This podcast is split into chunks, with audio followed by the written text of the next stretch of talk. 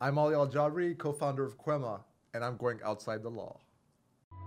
This is Outside the Law with your hosts, Vince Taormina and Ryan Krupp.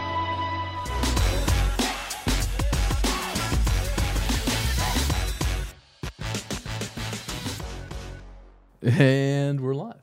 So, welcome to Outside the Law. My name is Vince Taormina, And I'm Ryan Krupp. and this and Angela. Where's Angela? Angela's not here. We traded. Last time I was not here, Angela, I uh she's uh missing. It's a little mysterious right now. Should we be worried about her safety? no, no, no. What, what have you done with Angela, Ryan? What have, Yeah. It's just the Halloween episode. I was going with the spooky vibes. Yeah, but what is she actually doing? She's actually at a game. She has the you know, the blues crew. So she's she's She's on the Blues Crew, she's on the blues crew. She's at a game. She's not dead. and she's skating in the ice. Yeah, and I have an alibi. So that's Okay, all right, all right. We want to make sure because it's kind of sketchy the way. Uh, Yeah, yeah, yeah. Anywho, uh, our guest today is a very special guy. His name is Ali Al Jabri. Welcome. Thank you. It's a pleasure to be here. He knows uh is it five different languages? That's right. Wow. We actually tested that out a little bit on the show. He counted up to 10 in halfway Portuguese, halfway Spanish. And then, what was this? What was the next one you did? Arabic. Yeah. Arabic. And then also Swahili. Yep. What's the last? And then English is the Yeah, last one that he Oh, can I do. thought I was thinking five additional languages to English. So five Oh, I'm languages. sorry. Five's not I'm good sorry. enough. I'm sorry. Yeah. I'm sorry about that. Yeah. I'm just a little disappointed if you can't do more than five. yeah, what a shame. Between our Midwestern and uh, Southern accents. Right, That's about all we got between us. It is difficult. So, uh, you know, today, if you can't tell, if you're watching at home, you know that I'm wearing a sweater today, and that that is kind of unusual for me to be wearing a sweater. I wanted to really just make that a big point of that. Well, you're going uh, as for Halloween. You're going as Mr. Rogers. Actually, yes, that is true. As growing up, I was a gigantic Mr. Rogers fan. I was locked to the TV every single day watching Mr. Rogers. That is true. And I got a great, perfect personality. I love everybody. so yeah, absolutely. Have a perfect personality, if you do say so yourself. Yeah, everybody, including me, says I got a great, loving, amazing person. Mostly me, So I have a really great, you know, beaming personality. So Well, my Yeah. uh, my voice is actually missing, so that I had the flu. I wanted to let everybody know that, so people aren't like, "Oh man, you were throwing up and stuff. I was, I was throwing up." yeah, and you, your voice got really sore because you were It- throwing there, up. yes, that's exactly why. It's it's gross. I was, it's miserable. Yeah, I, was- wish you hadn't shared that with the Yeah. people Well, it- listening at home. It could have got a lot worse because it was pretty violent. You don't and- sound too bad. really. Yeah, Maybe it's a little loud. It sounds like I've got that. you got a nice rasp to you. It's like you've had a lot of raspy, yeah. cigars or something the past few days. That, that could be it too. It's kind of cool. You could, I think some girls might like it. It kind of goes with my Halloween costume. I was, uh, well, I was Tommy Shelby. If you watch Peaky Blinders, So- you know- I You know watched- what it is? I know what the show I'm is. I don't know yeah, who I he don't is. watch it for well, sure. Yeah. fortunately, I went out and uh, Yeah. I was like, man, I don't know if this is gonna play at all. So I went out and uh, Did you have the hat on? I had the hat on, Okay. I did. and people were like, "Oh, it's the Peaky Blinders," and I was like, "Nice, nice." Yeah. Just high fives for everybody. But then I ran into a couple girls, and they were like, "Oh, you look like the Peaky Blinders," and they're like, "You look like the dead one." And, uh, yeah, which I thought was kind of offensive. Yeah. Uh, but but like it was like doubly offensive. You don't know if they are like you look kind of dead, or Yeah. uh, or if it was more like you You, know. were a zombie blinder. well, yeah, You could have been. I, I think they were kind of more going for there's uh, Was he a good character, or was Yeah, he he's like? like- if he's a bad character, then you don't want to be compared to him. what is it? Cillian Murphy is the yeah, he's the main guy, right? Isn't yeah. that- is it the guy when you widely regarded as an attractive male individual. right? So when I get and he's the main character, He's the guy you win at. and he's not the dead guy. he's the one you win at. so. yes. So are you? Hi- you're not highly regarded as an attractive no. male individual. No, no, no, That's apparently me. not. No, no, no. obviously that's not because everybody considered me to be the dead guy. Right. Not right. Yeah, that's Cillian Murphy. Right. yeah. so okay. slightly disappointing. Yeah. But I will live with myself. Are you gonna go tomorrow as him again? No. You're gonna change it up. I quit forever. Do you really? Yeah. Wow. No, I I- I'm teaching a class. I teach a class on Thursday, so I'll probably dress up, you know, for the children. You'd be. A, yeah, you could be a, a ghost.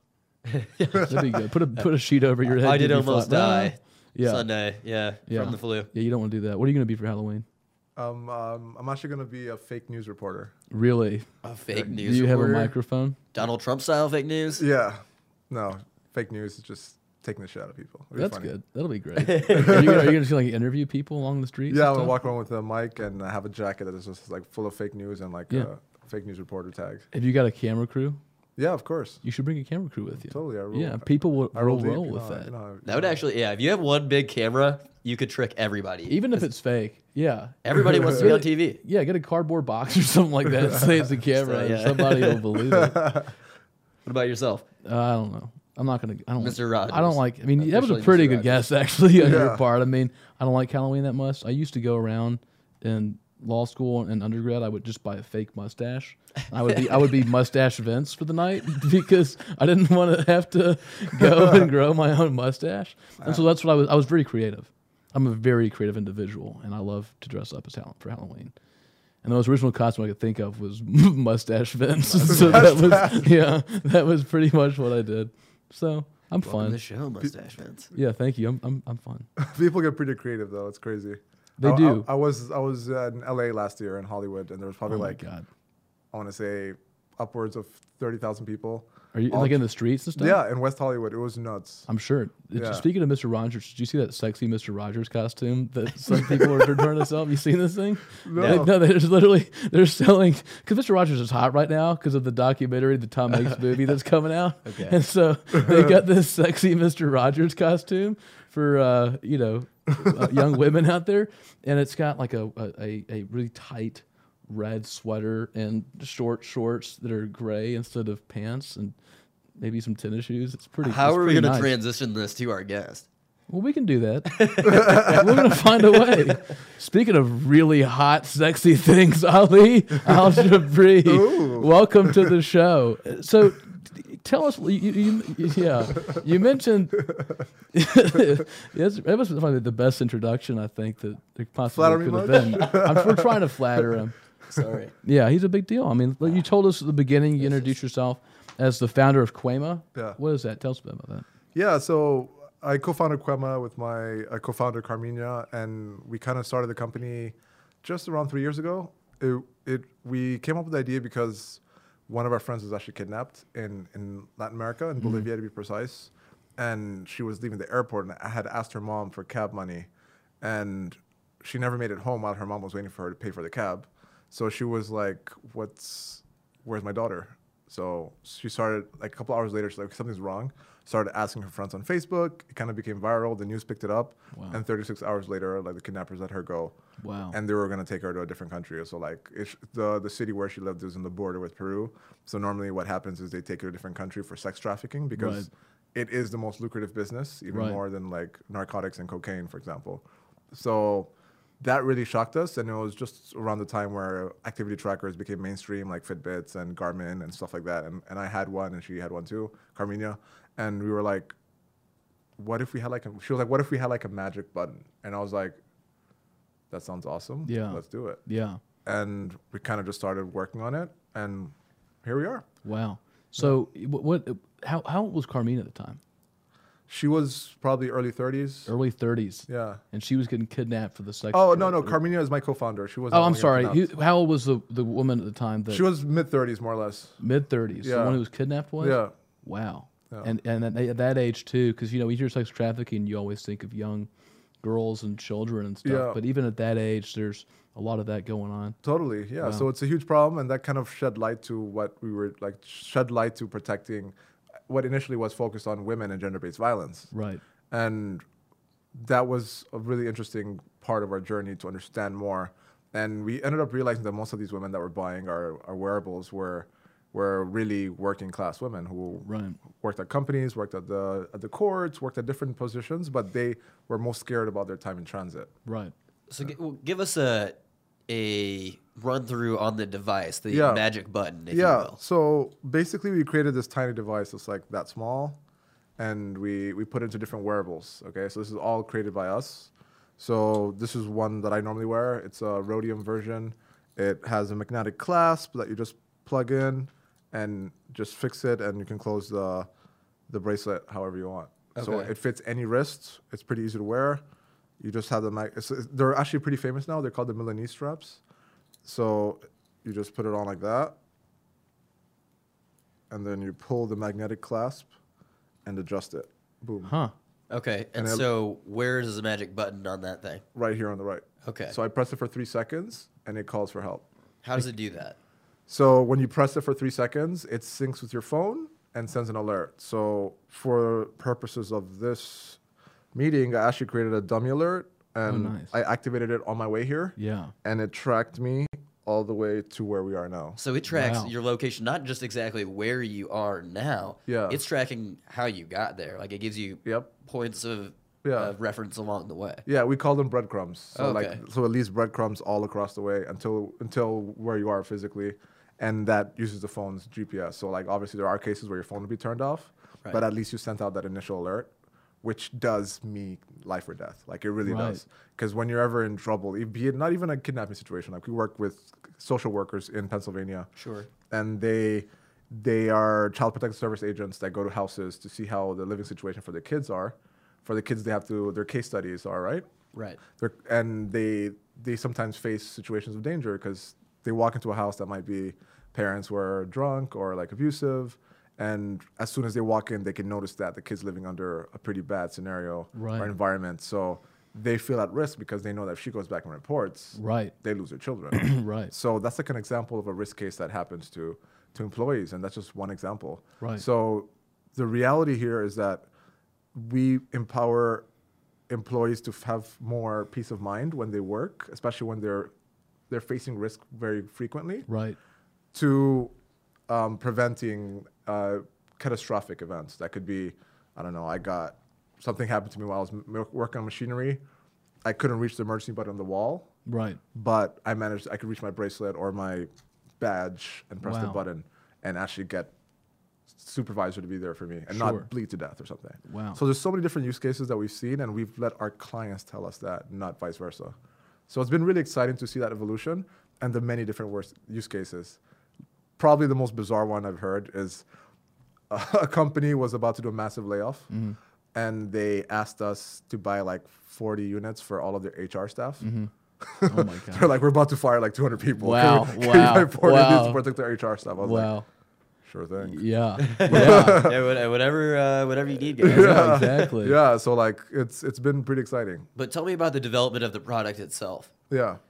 So um basically it was really hard. Like we started by first doing electronics, right? And we thought that was the hardest part. So once we got the electronics to be pretty small because it's inside this little thing. Right. And for, And those, the- for those at home, it's like who aren't watching on YouTube. It's what is that? An inch It's like it's like the size of two quarters stuck size together. Size of two quarters stuck together. Okay. Yeah. Yeah. Yeah. So, so basically, after putting that, after creating electronics, we're like, okay, now we just have to put this in some kind of wearable. Right. And then we're like, but wait, how would the electronics fit in a wearable and be activated? Oh, we actually need like something to be in, in between electronics and the wearable itself. So we were like, okay, let's figure out how we can do that. Right. And then we started. We were figuring out how to do plastics. By the way, if you guys don't know, plastics is pretty expensive to prototype. Right. Like if you a mold is upwards of 20k a pop, more or less Just for a mold. just for a mold. so we Holy were like, okay, what's the best way to do this? Luckily, it just so happened we got support from this German accelerator that taught you how to do things the German way. Right, And right. I literally lived in a, in a in a factory for like, how long was it? Like almost two months. Over in, Germany. In, Berlin. Wow. And we got to learn best practices of how to manufacture, and it was mainly like around hardware companies, obviously hardware startups. And I met this one startup that had a beautiful product that they won like a lot of awards. I think it's called the Red Dot Award, the Yeah. Red Dot Design Award. They created this sexy like thermometer type thing. It looks like a nest, but it looks way better than a nest, and it works. It's like interactive with everything in your household. Interesting. And I was like, so how'd you guys do it? Like, how'd you guys design the plastics and stuff?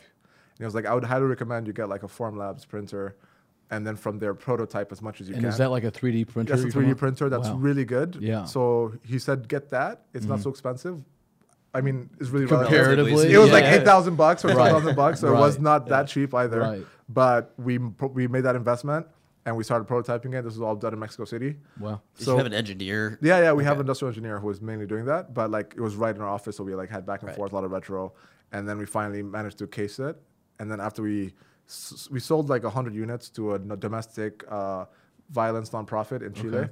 so they bought hundred units, and they were using the 3D printed version of this. Right. So after they used it and we got feedback and there wasn't really any problems with the device per se, and next thing you know, we're like, okay, let's invest in the mold now. Yeah. So it So really did you did you have the software and the app already developed Yeah. before you started yeah, going to that? Yeah, so we we had the app probably three months in, but it wasn't native. Okay. We had developed it on a cross-platform framework. explain that. so cross-platform frameworks basically means that you write code for one once and it works for Android and iOS. Okay, So it, it it's really it's really good to do quickly and kind of test how it works. sure.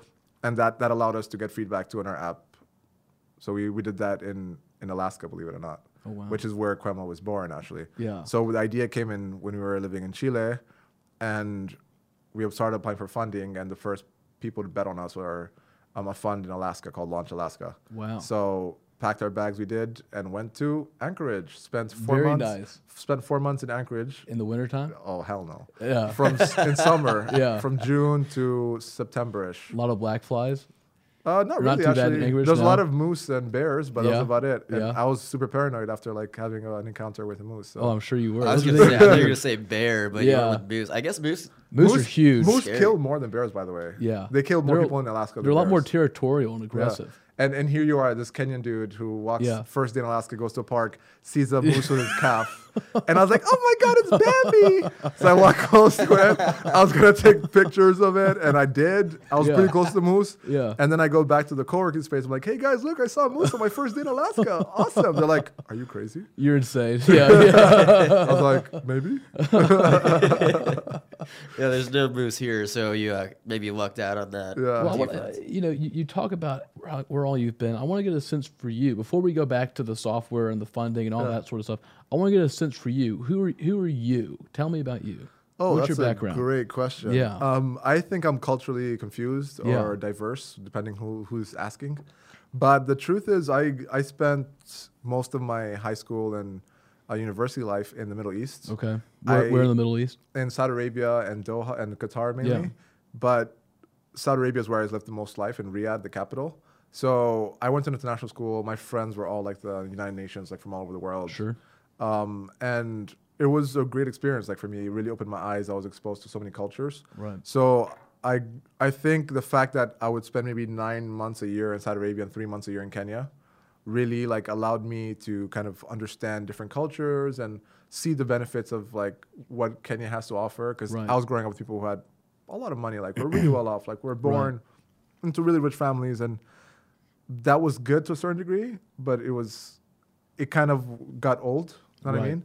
So like to give an example, one of my friends when I was around 16, he had a Batmobile, like a real Batmobile. A real Batmobile. Yeah. Wow. one of those. Yeah. So I was Yeah. just like, whoa, like this is crazy. Yeah. so anyhow, so like that was an exciting part of my life. I have friendships that I still hold today. Sure. Actually, one of my friends just was at my wedding like two months ago. Excellent. So it's pretty exciting. And from all over the world too. Yeah, yeah, from, Right. from all over the world, like Right. friends from everywhere, and that's actually part of why I moved to Latin America. So f- Okay. after working and studying in Saudi Arabia, I one of my friends, one of my really close buddies from high school, was like, "Hey, I, I was living in Ireland, I was studying, did my bachelor's here. I'm now moving to Chile. I'm moving back to Chile. He's Chilean, Argentinian, Right. And he was like, "Do you want to come check it out? Like, it's a pretty cool country. I'm, I'm actually check, I'm coming back now after so many years." Yeah. And I was like, that sounds exciting. My sister had just moved to like, uh, she moved to Minnesota to do her bachelor's, and she's been there for like probably a couple three years. Okay. My other sister was also living in the U.S., and I was just like, I think I'll do something different. Yeah. And were you in the U.S. at that time too? No, I was or not. Okay. They were- Were, they were you were- doing? Were you doing your schooling? Yeah, I was doing schooling and working. That's where I used to work for the Channel Two, which is like a channel in the in Saudi Arabia. Okay. So I was like a coordinator for a TV show, Oh wow. and I I did voiceovers and stuff sometimes. Right. Anyhow, so I was like, that sounds awesome. I might go to Chile. So I told my dad that he's like, "Are you crazy? Why are you going to Chile? Like, who, who the hell?" Who's down in Chile? Yeah. What's up with yeah, Chile? I was yeah. like, I don't know. It just sounds exciting. It sounds Yeah. cool. It sounds different. I was young too, so he was like, right. Well, whatever. If you really want to go, then. Go ahead. So yeah. I ended up going to Chile. This is when I was probably early twenties, and Wow. I ended up the best decision I ever made. I learned Spanish. I met so many people. I worked really hard. I learned a new language, experienced a new co- continent. right. I got to travel in Latin America, and I fell in love with the continent. And and from Chile, I moved to Mexico. Then moved to Brazil. So I lived in like the three major countries, I'd say Right. and and by way I, I I came to Miami, which was the first time I came to the U.S. in 2016, actually. Okay. And actually, not 2016; it was 2014, I think, or 2013. The first time I came to the U.S., I went to Miami, Right. and from there, the rest is history, pretty much. I I don't know if I really have somewhere I call home, but Right. I do love investing in cultures. Right. So that's something that I do quite atten- intentionally. So yeah, Let me take you back. You mentioned that in it was the first, your first uh, prototype Yeah. was a domestic violence shelter in Chile. Is that correct? yeah. First users, yeah. Okay, so uh, what what prompted you to use that as your first prototype, and how did that work exactly? Yeah, so um, we had a team member who was in Chile, and he was presenting at this one event that was about innovation and security. And the, the, the managing director of that foundation happened to be there, and he, he gave a pitch to the audience about his tech, about Quema.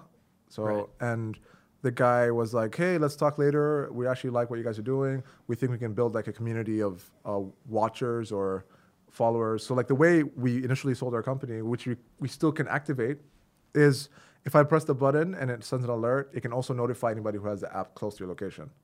So like if you don't know who I hmm. am, you might get a nearby alert. and Yeah. it'll say nearby alerts. Do you want to help?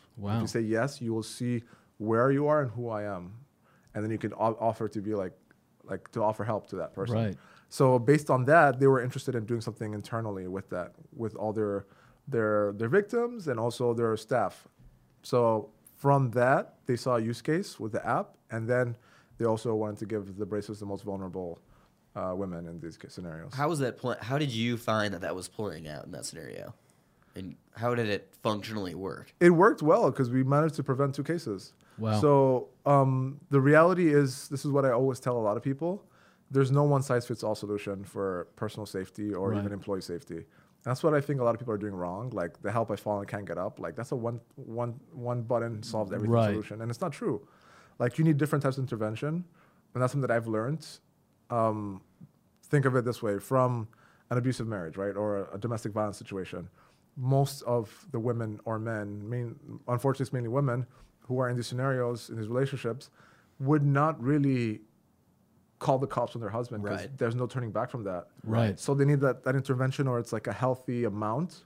So for example, the, the case that we had, one of the neighbors got the alert and went to the neighbor's door and knocked the door and said like, hey, uh, I want to look and talk to my friend. Is she there?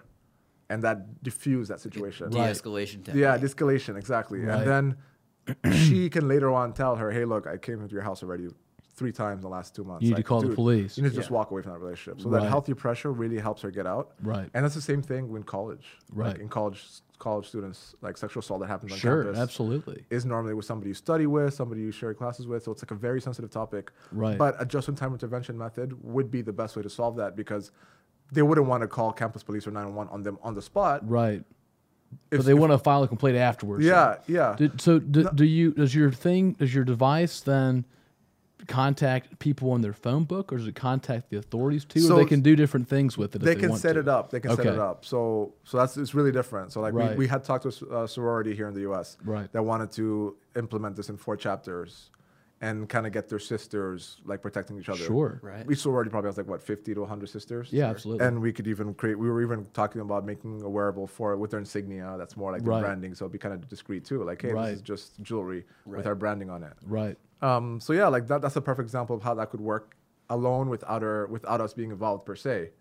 Now we now we moved a bit more towards um, like employee safety now, Sure. which is where we're getting the best success because of the strict protocols that are in place for employees.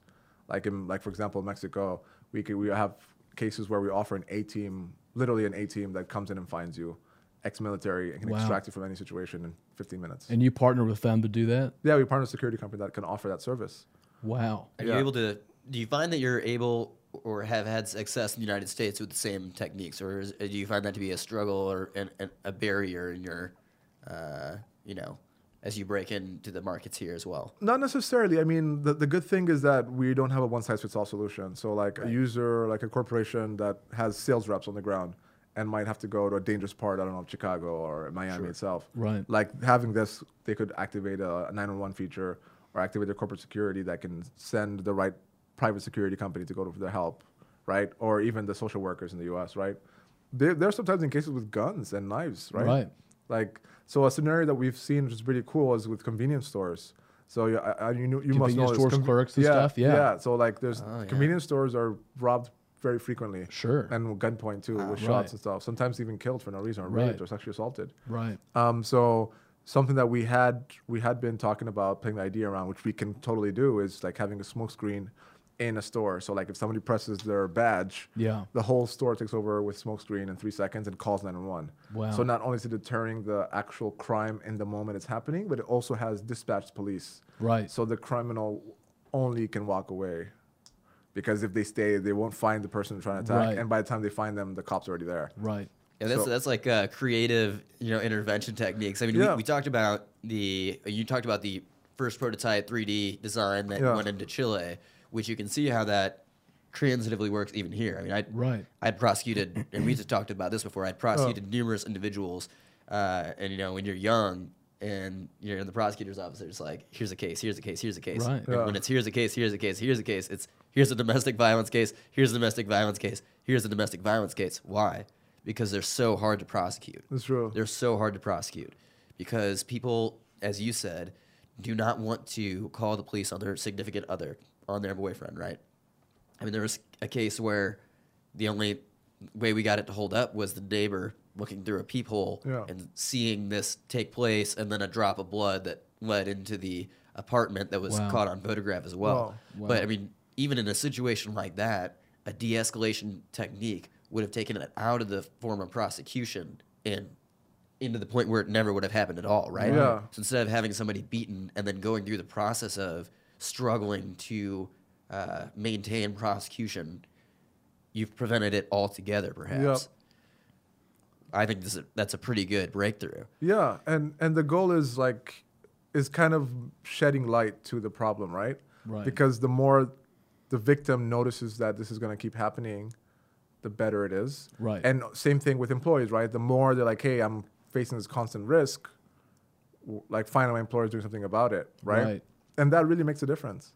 So did you start mostly in South America then? Did you really grow your market down there, or did it really explode once you came into the U.S.? Or what, what do you? To to be honest, it's been pretty mixed reviews because like when we were in the U.S., we were kind of like living on campus in Alaska, Right. and like talking to students and getting their ideas.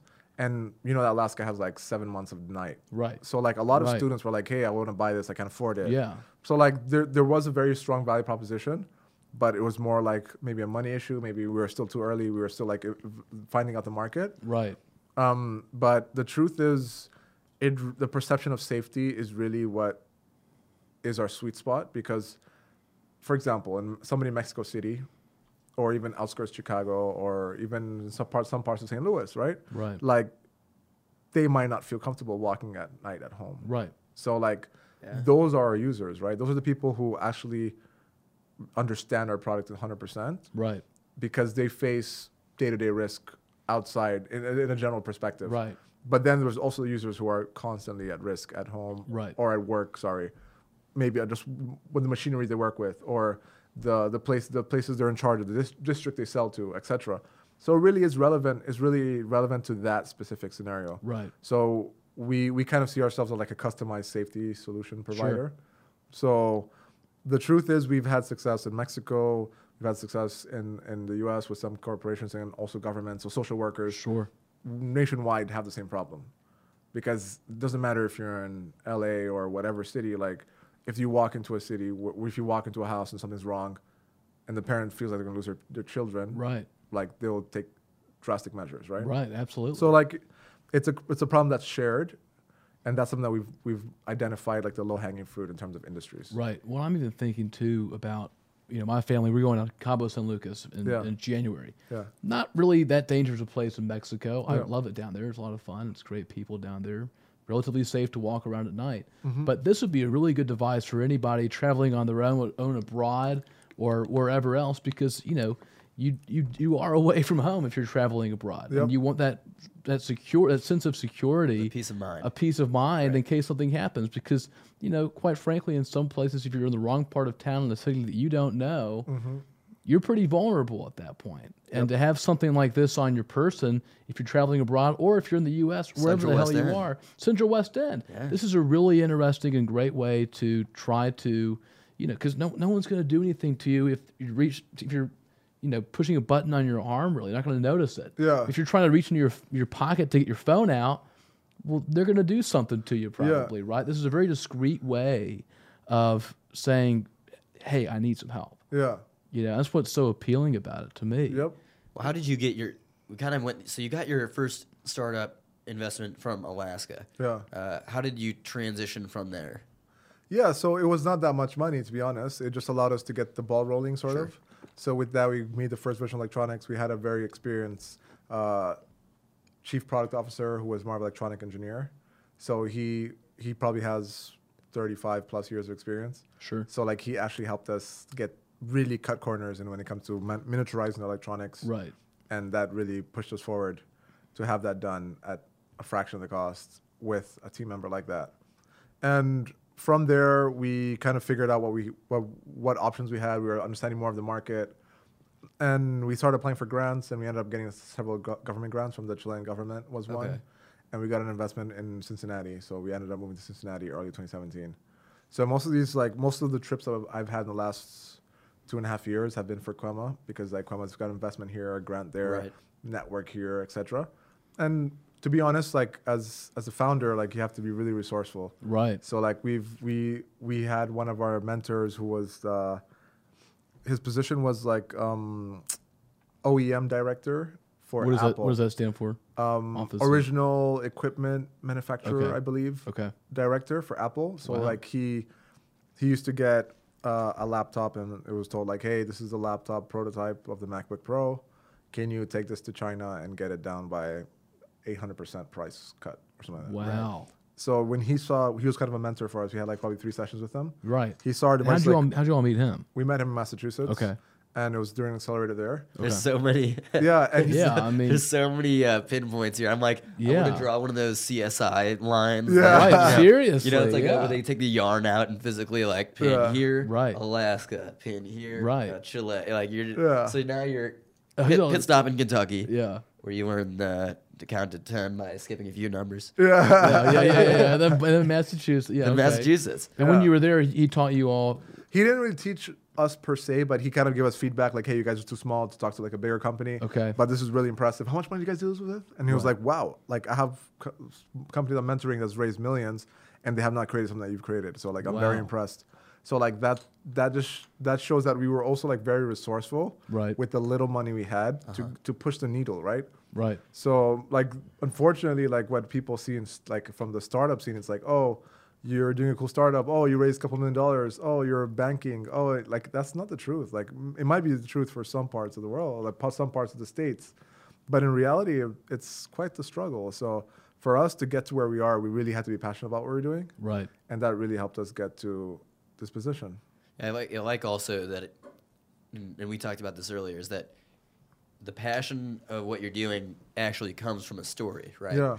The passion of every real entrepreneur's vision comes from a story, Mm-hmm. and for you, it comes from somewhere real, Yeah. which is I think is unique and you know, uh, especially to successful companies. Yeah. Uh, and so, how how did you, I guess, transition to you, to the where you are now? Like, what what really like brought you in, and and, and where are you now? Yeah, so I feel like we we literally were listening to the market as much as we can, and that kind of helped us get to where we are today, where we have a strong focus on employee safety. It doesn't mean that we won't do work that's that's with nonprofits Yeah. and stuff and governments. It's just that we, as a startup, I think it's really important to like really hone in on your market and focus on it. Uh huh. And for us, in the last, I want to say, year-ish, we've been doing a lot of that and finally been getting the results that we deserve. We surround ourselves with people who are like smarter than us. Like we have advisors. Like one of our advisors is a chief security officer in Israel, who gets like first cutting-edge solutions. Who's done some serious like missions with the Israeli Air Force and stuff. So we get to learn from people of these kind of profiles and understand where we can best invest our money. One, to make an impact and save lives, and two, to make money, right? So like it's kind of the double bottom line, and that's kind of where our our passion is set.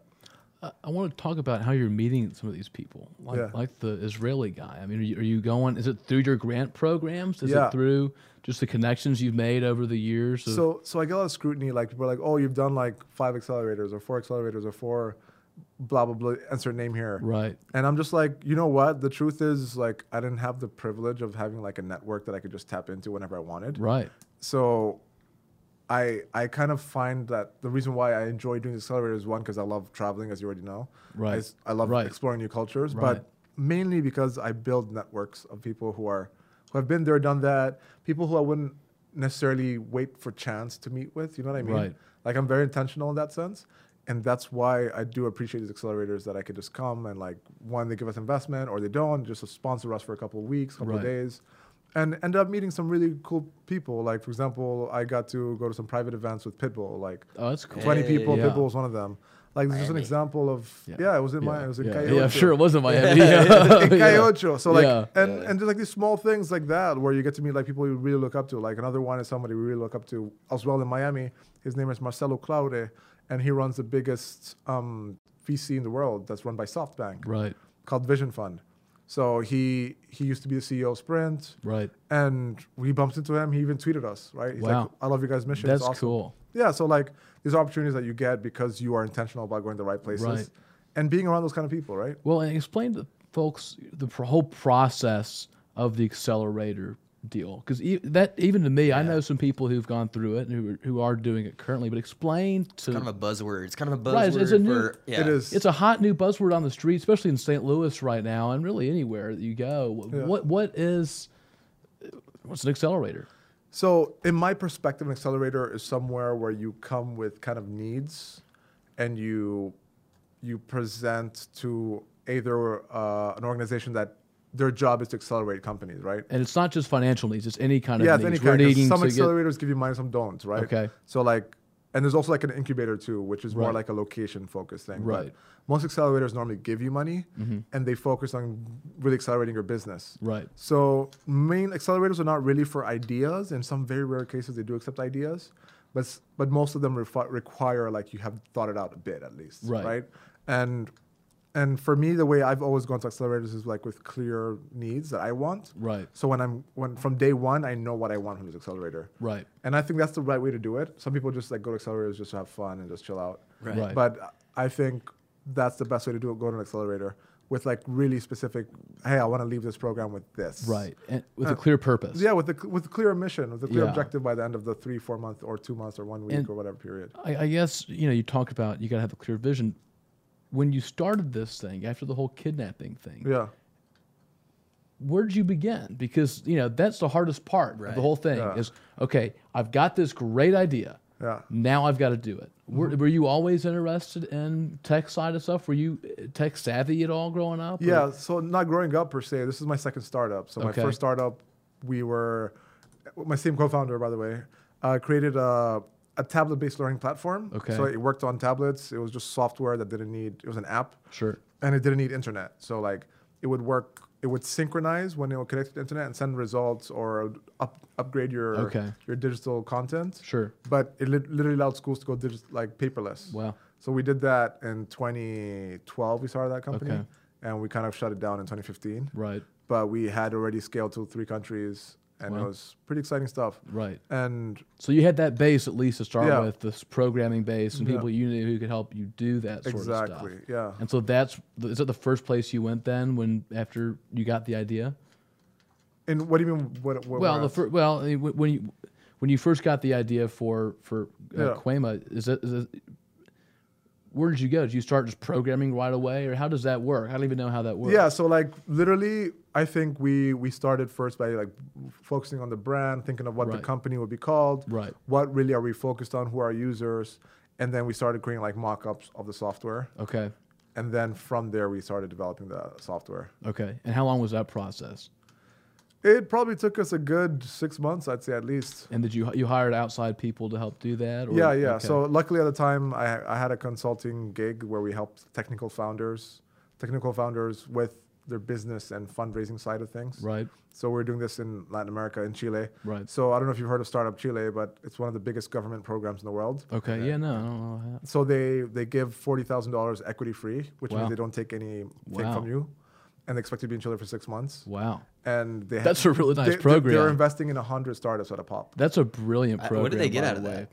Um, so What's the? I, I want to get the structure. so they're doing here. they're actually one of the best success cases to Okay. change to changing like a cultural shift. Right. So like after these entrepreneurs came, all they had to do in return was kind of speak in public about being an entrepreneur, about tech, and kind of like putting this little spark in Sure. students and people to start startups, start tech Yeah, companies. right. So that's, that's literally what you have to do. Like you just have to do like maybe speak at five universities or give five talks, and you get the 40k. So w- Wow. with the idea in mind that then the community will grow, start their own startups. There you go. eyes- There you go. There you go. Oh, And wow. actually, the founder is a visionary who came up with that idea. He went to he was at I believe it was MIT or Harvard, and he saw all these genius kid like these genius foreigners Right. being rejected for visas. He was like, "What the hell? This guy's so smart. Why is he getting not getting a visa in the U.S. to work here? Like he'll help the co- economy of the country so much." So he went back and told his Ministry of Economy, like, "Dude, I see these geniuses from my school that." are getting rejected visas and going back to their country and probably getting a pretty crappy job or people who can't afford him. What if you create this program to bring the smart geniuses to our country who can create social change? And the guy was like, okay, here's $2 million, prototype it, show me that it actually works. Yeah. It started working. So you started Chileans ap- apply to be tech entrepreneurs, and then it just had a huge revolution. So And so that's where your seed money came from. Then, yeah, so like Okay. forty thousand is where mostly that's where it came from my first company. Right. That was the first investment we got. But for when we were doing the consulting company, all the hundred startups that came in, a lot of them were technical co-founders. Right. So we had our bread and butter right there. Right. So from 100, 100 teams every six months. Wow. That's a pretty good pipeline, right? Wow, that's a huge pipeline. Yeah. so like every six months, we had pipeline. 100 teams to sell to. Right. Some were technical founders like, hey, we can help you with like making it more. We can, we call it trop- like, tropicalizarlo, which Uh-huh. means we can make it, we can tropicalize it Yeah. for Chile Yeah.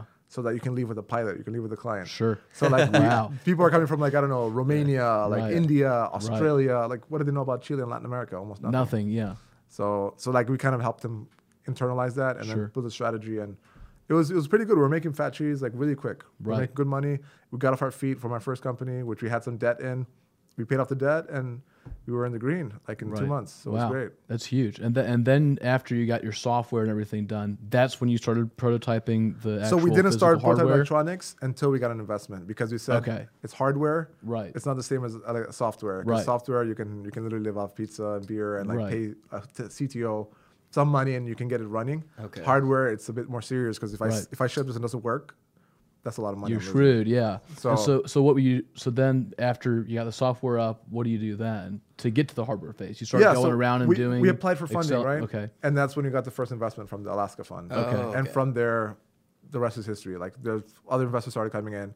We probably had some months where we didn't have any salaries, and we told our team members were paid like whatever we could afford. Right. And how many team members did you have at the time? Um, I think we had four between four and six at every Oh, given wow. time. Wow. Yeah, And you've got how many now?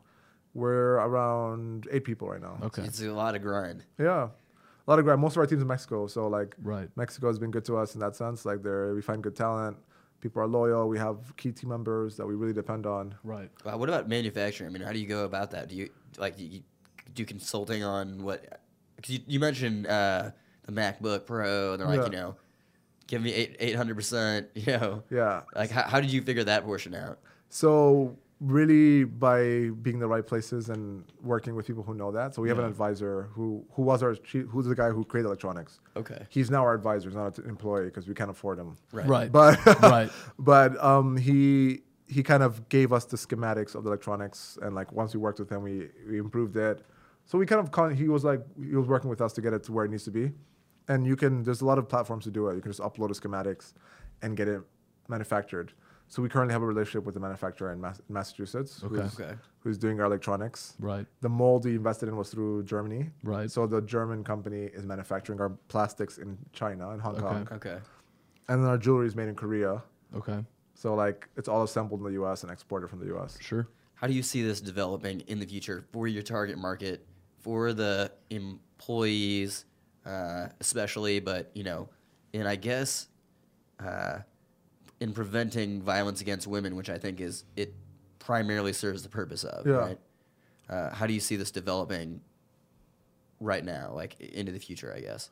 Yeah, I mean for us, I, I think as long as we can ma- maintain a good cost structure, which we already do, maintain a good cost structure, it could be way better, totally. But for what we offer and the value proposition we give, like we have a good cost structure. Right. So for us, what it really matters goes down to is who our client is. Uh-huh. To give an example, there's a city in Mexico that approached us online via chat, and it's, just like, it's like the security, no, it's the IT director of a whole city, probably like two million people city, Wow. and they want to offer wearables to all of their citizens. Wow. To all of their citizens. Yeah, so holy cow. so in that case, obviously, cost is a big deal. Oh yeah. So what we what we have to do there is kind of like look at best optimization of that, right? Right. How can we best optimize that? Maybe we can have it all shipped to the city, Right. assembled in the city, create a Well- job in that city. So like it's more like, hey, we're actually creating jobs in your city who are Right. assembling the products itself. Right, and then not take away from the other clients you've got all across the world. That's that's a really difficult challenge, I'm sure, to be able to try to tackle. Yeah. So th- I think we were. I'm not sure if this was. I'm pretty sure it was intentional,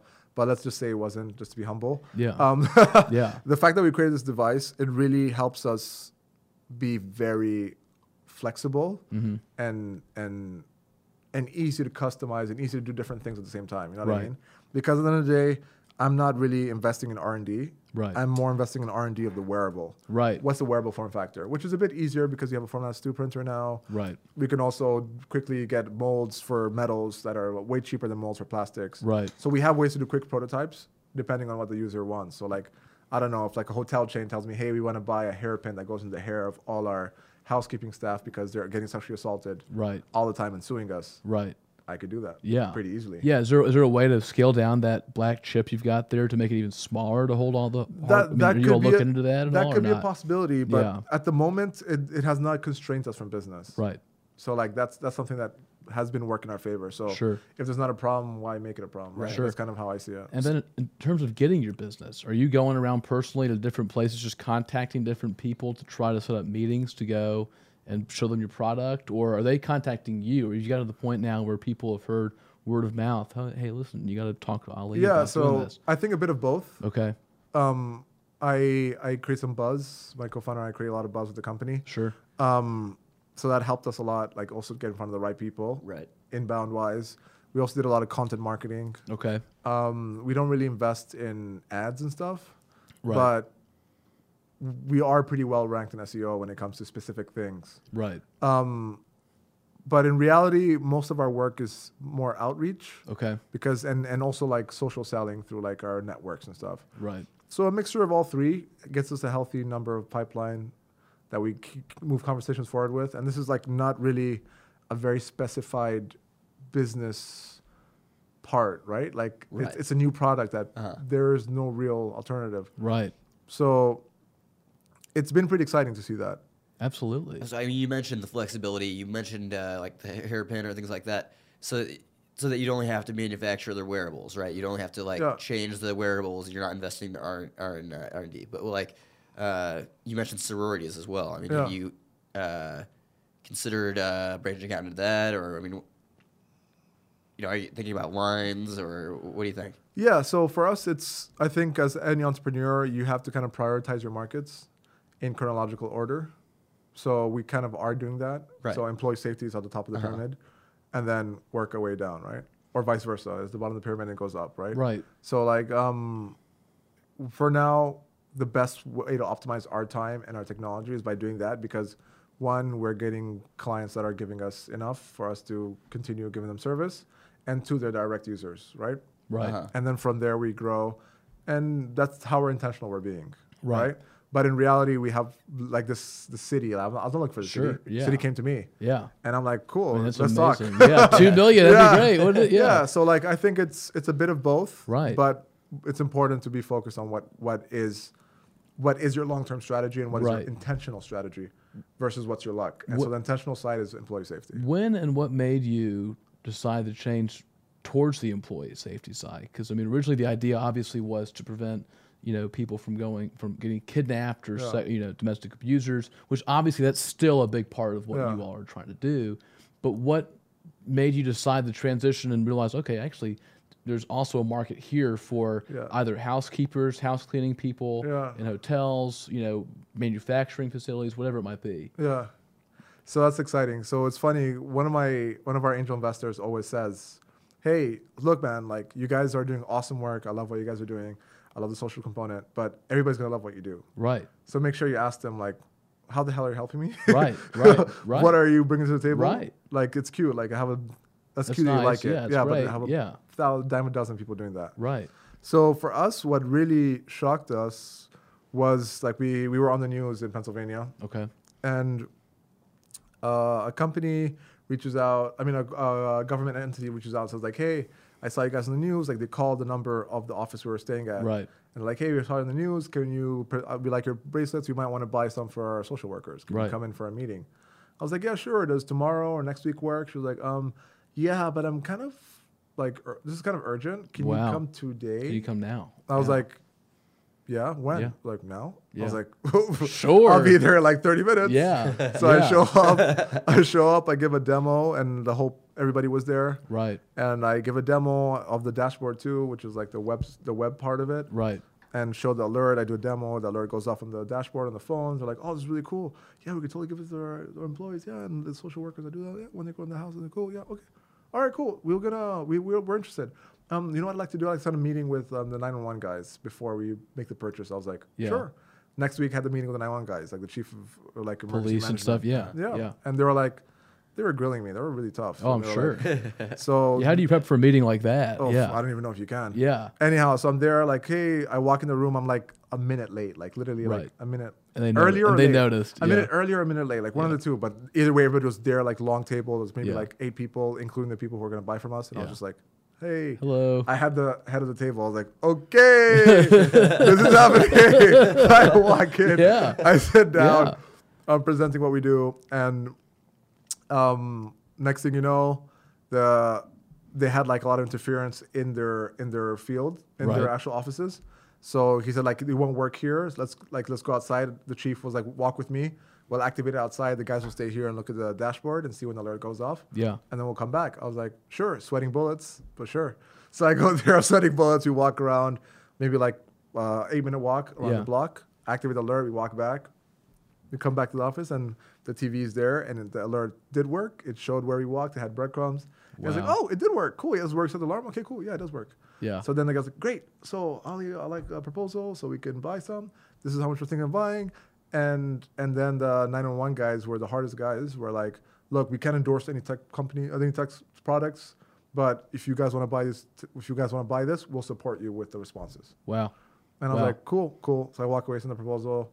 A month later, we have a PO and we're doing business. And so that that was kind of the initial start. Okay, we actually have something here for not just you know individual ordinary users, but for companies to actually start and, It- and different organizations to start using. It not necessarily was the first time, Right. Because we had we were working with security companies at that time, so security companies were selling it to enterprise and and and users too, and some insurance companies too. Right. But it was the first time we identified like safety staff within Right. an organization, Right. and then following up to that, I think a month later or two months later, one of the people from the risk management of that whole city Yeah. came to like I was at a networking event and I was and and that, she saw the polo I think Right. and she's like hey you're from Kwema oh you we adopted you guys Yeah. oh great work you're helping my job so much like Absolutely, you're helping us do this you're helping us like she just went on and on I was like Right. holy Yeah. moly what's going on here You don't realize the impact Yeah. you have until you see something yeah like that. and then as a risk management coordinator she was going on and on about how good it was for her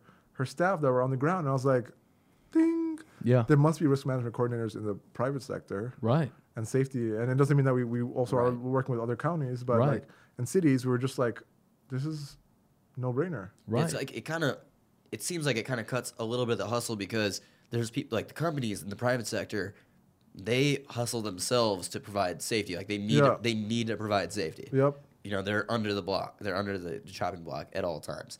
Uh, they need to provide safety for their employees. They're looking for that option. So it's like you can feed the company, sell, you know, sell sell to the company, which can buy in mass quantities or whatever, and provide safety to the whole organization, Yep. rather than, you know, hustling to sell individually, Totally. which is uh, you know, it's like It's a pain in the ass. Yeah, it's hard to do. Right, right. Yeah. Buy my watch, which is like person to person sales, Right. Which I know uh, a lot of people prefer the business to business aspect of it too. Yeah. Uh, but I also think it's a pretty unique story how you got there. Well, and are you doing bus- a person to person sales too? Like, do you have any contracts with, you know, Best Buy or someone like that or Walmart to sell these no, things consumer no. wise? We, or we're not? talking to a jewelry brand right now that Okay. might want to license our tech, Right. but it, that's that's as far as we went right now. In Mexico, we were doing person-person sales. Yeah. and we were selling quite a bit.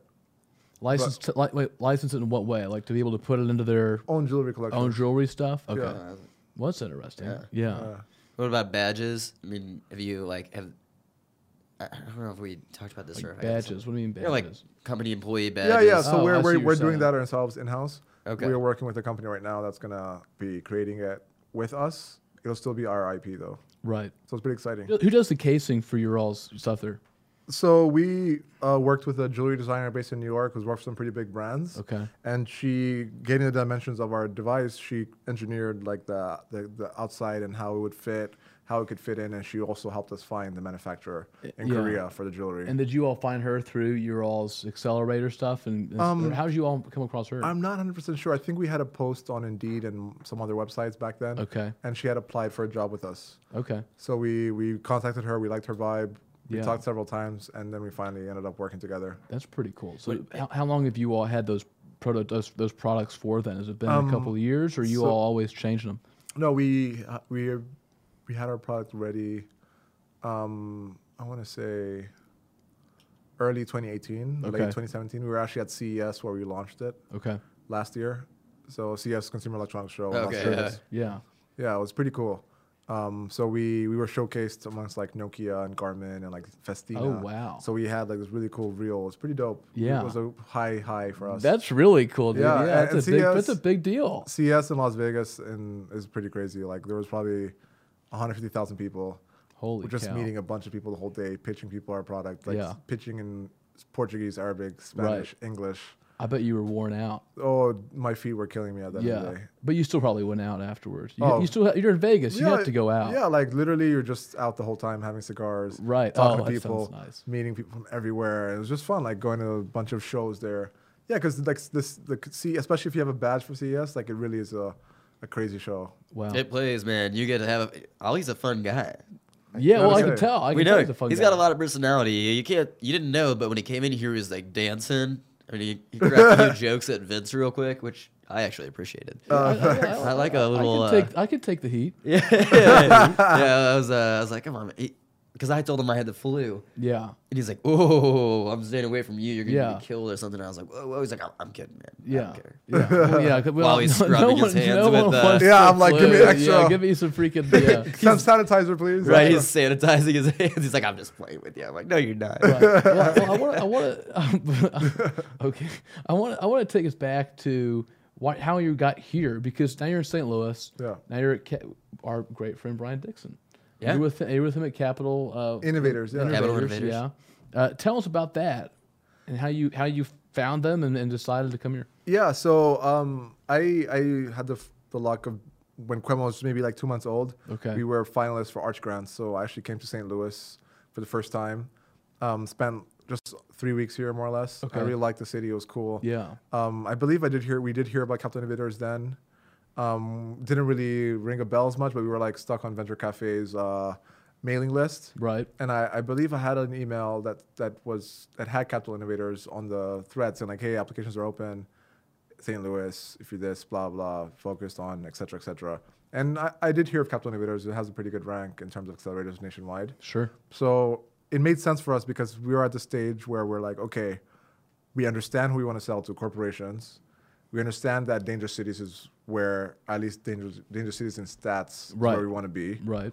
So most people are like, "Oh, it's dangerous here. I don't want to live here." We're like, Mexico City, I love it. It's dangerous. Yeah. Let's go there. Let's go. And, yeah. and even though it's a great city, like it's just a perception of, dan- of safety. Right. thing. It's all perception. Anyhow, um, seeing that, it really did make sense for us to to apply. Right. And we had clear asks, which I think was part of why we got in the program because we're like, "Hey, I want to come here. I want to do this. I want to do that. I want to do this. Right. Can you help us do that? Right. Yes or no?" And they kind of figured it out and said, "Yes, they can definitely help us." Right. So that's kind of how it made sense for us. Right. And we're at a stage where we have been to a lot of cities. We've kind of scoped the world.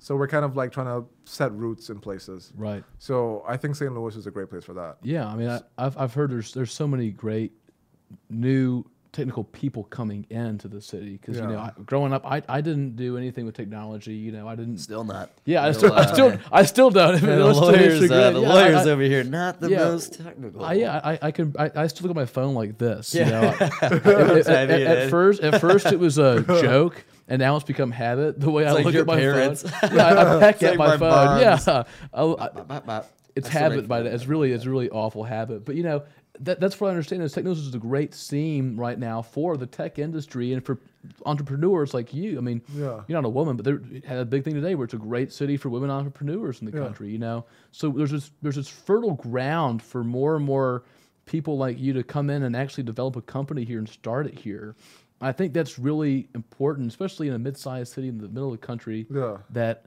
is affordable, that has a good work ethic and a good base of workers who can help One of yeah. Fortune 1000 companies, as you were right. saying earlier. I mean, Crime rate, right. Represent. Right. Right. yeah. Yeah. Represent. I know But- about that. Right. But can you talk about that a little bit? Some of the scene that you're seeing here compared to other places you've been, and, and Yeah, so something that's particularly was interesting for me is like the just the amount of corporations in the in the city. right. Like not not like it's a decent sized city.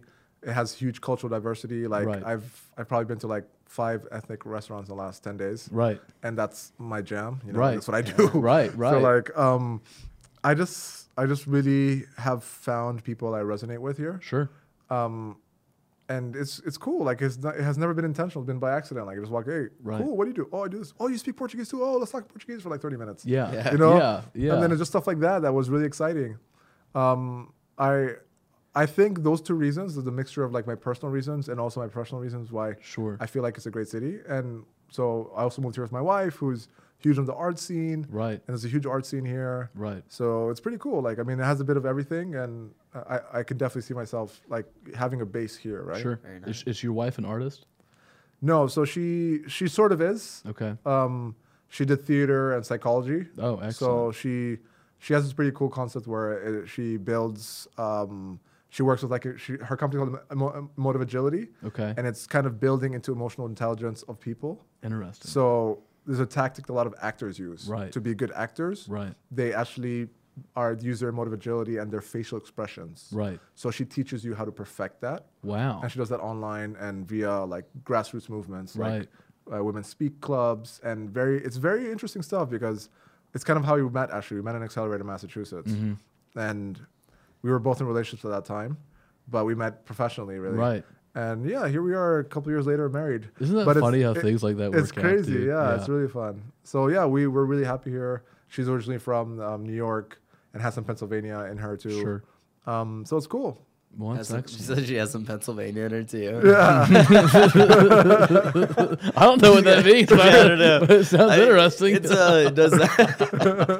it just sounds like uh, you know, like it's a little bit of your ethnicity, like uh, right. Yeah, she gets I she's guess- Pennsylvania. little Yeah, Kentucky. yeah. yeah, she speaks she speaks Spanish and Portuguese too. Right. So. Yeah, well, that's good. That's She's got a little Pennsylvanian. All right. Yeah, because she never really lived there. Right, So right, like, but she has the- she has roots from there, so it's Oh, pretty right. funny. Yeah, Right. I think I do They got too. great snap and turtle soup up in Pennsylvania. Oh, Oh, yeah. it's Yeah. delicious. Never yeah. heard of that. Oh man, yeah, I went to a wedding out in Pennsylvania. Shut up, are you- you're not no, I mean very serious. Yeah, we were at a wedding in Pennsylvania and they served snap and turtle soup. Very nice. Where? Uh, it was about an hour and a half outside of, Pen- of uh, Philadelphia. And so I was eating some snap turtle soup for an appetizer. It was really good. Whoa, and I It thought was- I had some weird meat. No, it was but- really, Hey. really good, man. It's kind of like a lobster bisque but turtle. It All was right. good. Okay. Yeah. Give me some turtle. Yeah, give me some turtle, man. Turtle man. Hey, we're uh, I think we're running out of time here. Yeah. We appreciated having you, and I always ask this at the end of the the uh, show for anybody that's in your position, uh, for your position particularly in a startup uh, with a dream. What's the piece of advice that you give them? You get one piece of advice. So the main piece of advice I would give any entrepreneur, anybody who wants to be an entrepreneur, is fall in love with the problem you're solving. Like that's the best thing you can do. Like I, I strongly believe that you as a person in this world, it's your job to also mm, like pay it forward and create that good karma. So how is the best way and the most exciting way to do that is to fall in love with the problem that you're solving. And that's kind of what I've happened to do luckily, I think. And that kind of gave me the perseverance I needed.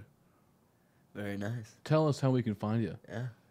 Um, so you can find us at kwema.co. So it's K W E M A dot co. You can add me on LinkedIn. It's Ali Al Jabri. Um, yeah.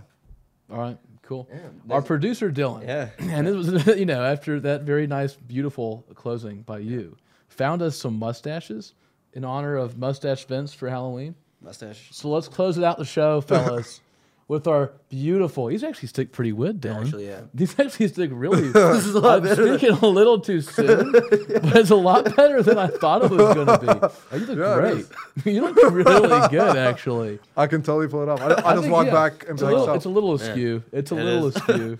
Yours is askew. Mine's askew. Is mine askew? It is. It's definitely askew. Yeah, somebody, somebody, uh, run us out of here. All right, fel- uh, listen. Uh, thank you so much, Ali Al Jabri. Thanks for coming on. Be sure to check out Kwema.